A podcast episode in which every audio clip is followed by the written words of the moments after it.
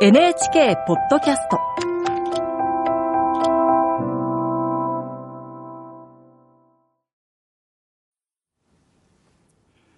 こんばんは、作家の高橋源一郎です。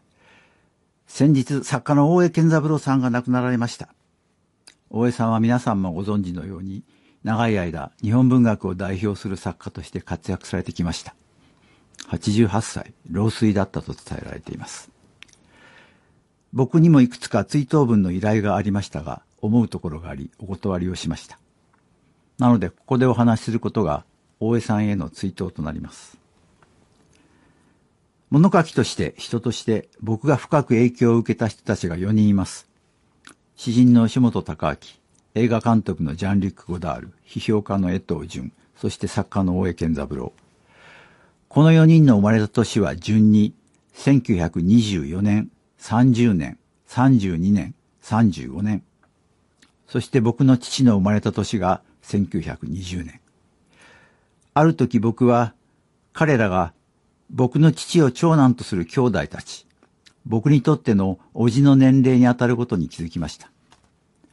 この番組では何度か、家の外に出てさまよい、自由と知識を老いに教えるためにふらりと戻ってくるおじさんの話をしました。この4人は、僕にとって世界の広さを教えてくれるおじたちだったのです。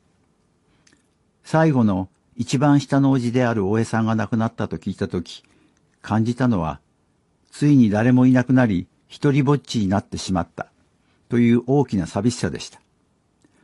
彼らがどんなに自由で豊かであったかを伝えることができるのは、おいである僕の使命なのかもしれません。大江さんの小説を読み始めたのは中学生になったばかりの頃。その頃大江さんは眩しく光り輝く若い作家でした。